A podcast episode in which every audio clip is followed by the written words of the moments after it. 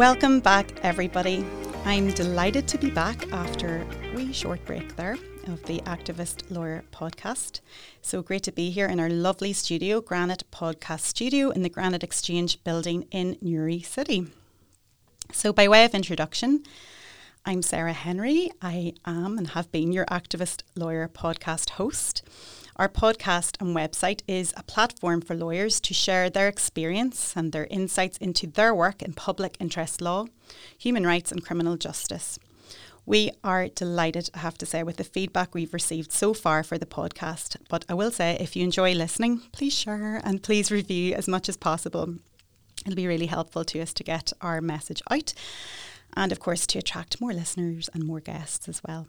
So last season, just a wee recap, and then we'll talk about what's ahead. Last season, we brought you some fantastic guests, um, including Kevin Winters. Now, Kevin Winters from K R W Law, that was a very, very popular um episode, and Kevin, he discussed so many things, but um, he spoke a lot about his work on legacy issues that are particular to Northern Ireland and this jurisdiction. But he also really echoed some of the themes that this podcast was initially set up to address, so primarily public attacks on lawyers by the media, Activist Lawyer, and shockingly, the government's support of this and their direct um, messaging that brought really has brought the concept of legal activism to the fore. Um, but rather, of course, than deter, I suppose, practitioners from their work, this platform seeks to explore how lawyers, whether they're solicitors, barristers, advocates and so forth, have reclaimed the term activist lawyer, the name of our show.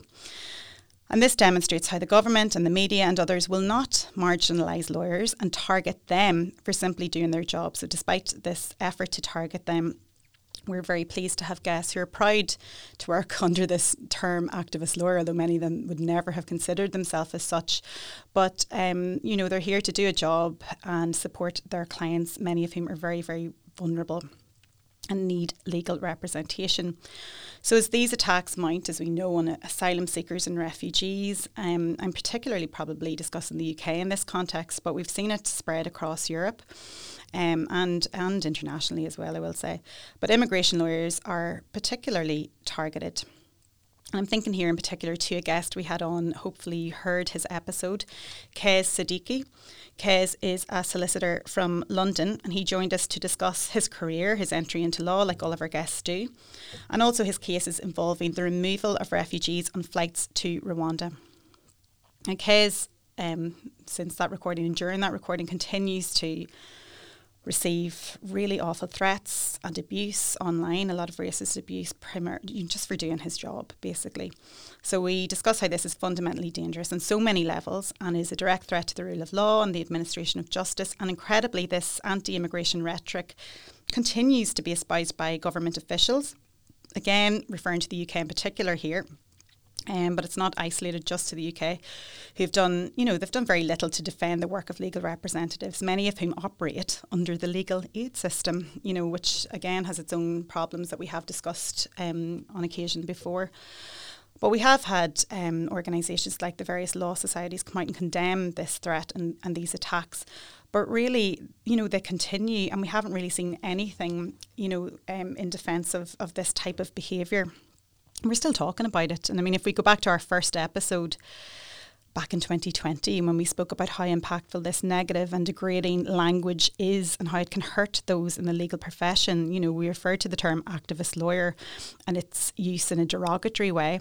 Lefty lawyers, vacant lawyers, all of that. Do-gooders was another thing um, that was used. I think Priti Patel was the main champion of those expressions back then. But it continues.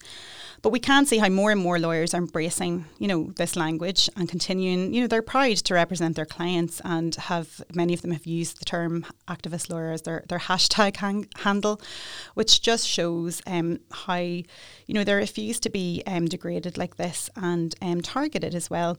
So this series coming up will explore these themes in more depth perhaps. And we really do have some exciting guests on to share their work and their experience of how this language has impacted them. So I'll be keen to hear about that and how in practice this has really had an effect on some of our guests. Um, So again, we're really proud to have this platform for lawyers to address these issues and to own their own space here. And, and you know, a lot of them do come on, they talk about the challenges that they face. But aside from this, they encourage people to get into public law or human rights law. You know, don't be put off by it, um, despite these attempts um, to, you know, downgrade people working within these areas and doing a very, very important job for all of us, you know, not just for their clients, but fundamentally for society at large.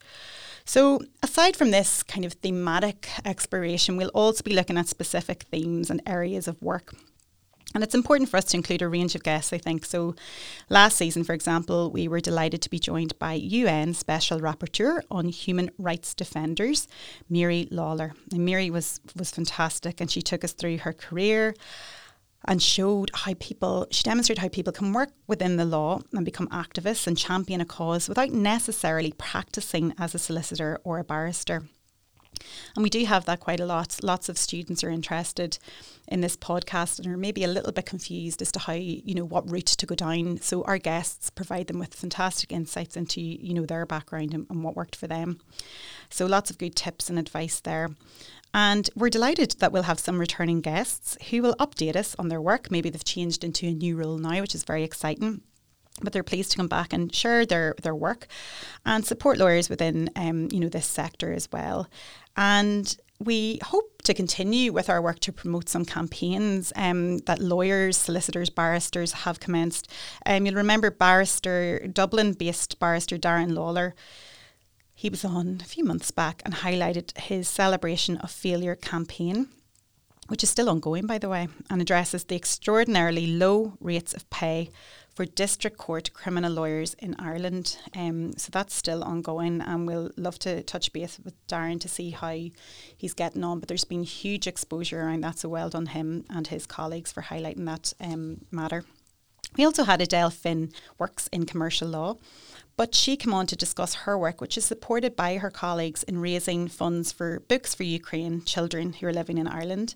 And again, Adele's work continues and has really gained momentum. So we keep in touch with our guests, and we love to see that they're doing really well um, with their work. And I think one of my favourite episodes um, of last season was India Fahim, who is a solicitor with B C L P in London. And she also on the side, but I suppose with the support of her her um, her firm, advocates for integrated education in Northern Ireland. So that was a really interesting episode, and it shows how one can use legal activism either through their work or alongside it, um, you know, to to progress matters and to get involved and feel like they're participating. You know, it used to be, well, if you work in, I suppose, commercial law, that's where you're stuck, but people also have other interests, and it's great to see how our guests can share, you know, how they've got involved in things alongside their work or kind of interwoven it through, um, you know, their day-to-day job, which is fantastic. So it's important to show how one can use legal activism, um, you know, to, to progress matters and really to get some experience themselves as well. Uh, for this reason, we will have the PILS project on again, and I'm so excited to have them back on. They were on previously, and they'll highlight the importance of strategic litigation, how their organisation has grown as well, but also how pro bono work is an excellent way to support public law matters and to advance cases that may seem like quite small, quite trivial matters, but in fact can result in really impactful decisions that can impact society at large. So we'll have Maria and Hilary kicking off the season with that um, uh, coming up for you shortly, and that's a really great episode. So we also have been working behind the scenes, slightly updating the look of the Activist Lawyer platform. So we're happy for you to share ideas. And we did have, we really thank people have sent in some ideas and asked a few questions and gave us really good feedback. And of course, we will say if anybody has any written pieces that you would like us to share on our blog, let us know. We really want to work on that and concentrate on that going forward.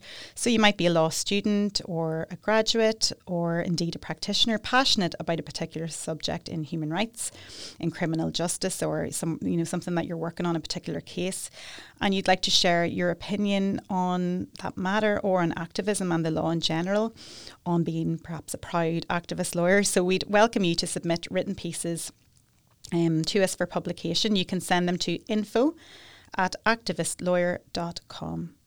Um, so yes, delighted to receive feedback as well from third level institutes across the U K and Ireland, but also internationally. Um, so there have been lecturers and students there who are interested in the themes that we discuss, not always in um, the law schools or the law departments, but across um, the university or college structure, which is really, really interesting to us to see that. And, you know, they've recognised that this is a unique platform that we hold for lawyers who face challenges and can share their story. Very often, I mean, when lawyers do go to the media and do speak about their work, it's their work in general and a particular case, which of course is the, you know, that's their job and that's what they're there to do, to support clients um, and to share awareness of matters if that's appropriate. But we never really hear how they're getting on and what life is like for them and how they overcome challenges that they face. Um, very often, some of our guests that we have on and that we will have we will have coming on have faced real, real trauma, you know, within the workplace. And um, it's great to have them share, you know, that real kind of in-depth experience as to how, how they get on with their work and how it impacts them on a on a very personal level. But all all of, you know, the guests that we've had on are so committed, you know, to their work and are really encouraging um, of people to, you know, get involved and to contact them for more information, et cetera, et cetera. So we're delighted to continue that line of work. So I am so glad that you can join us again, and we look forward to our next series of recordings starting next week. Thank you.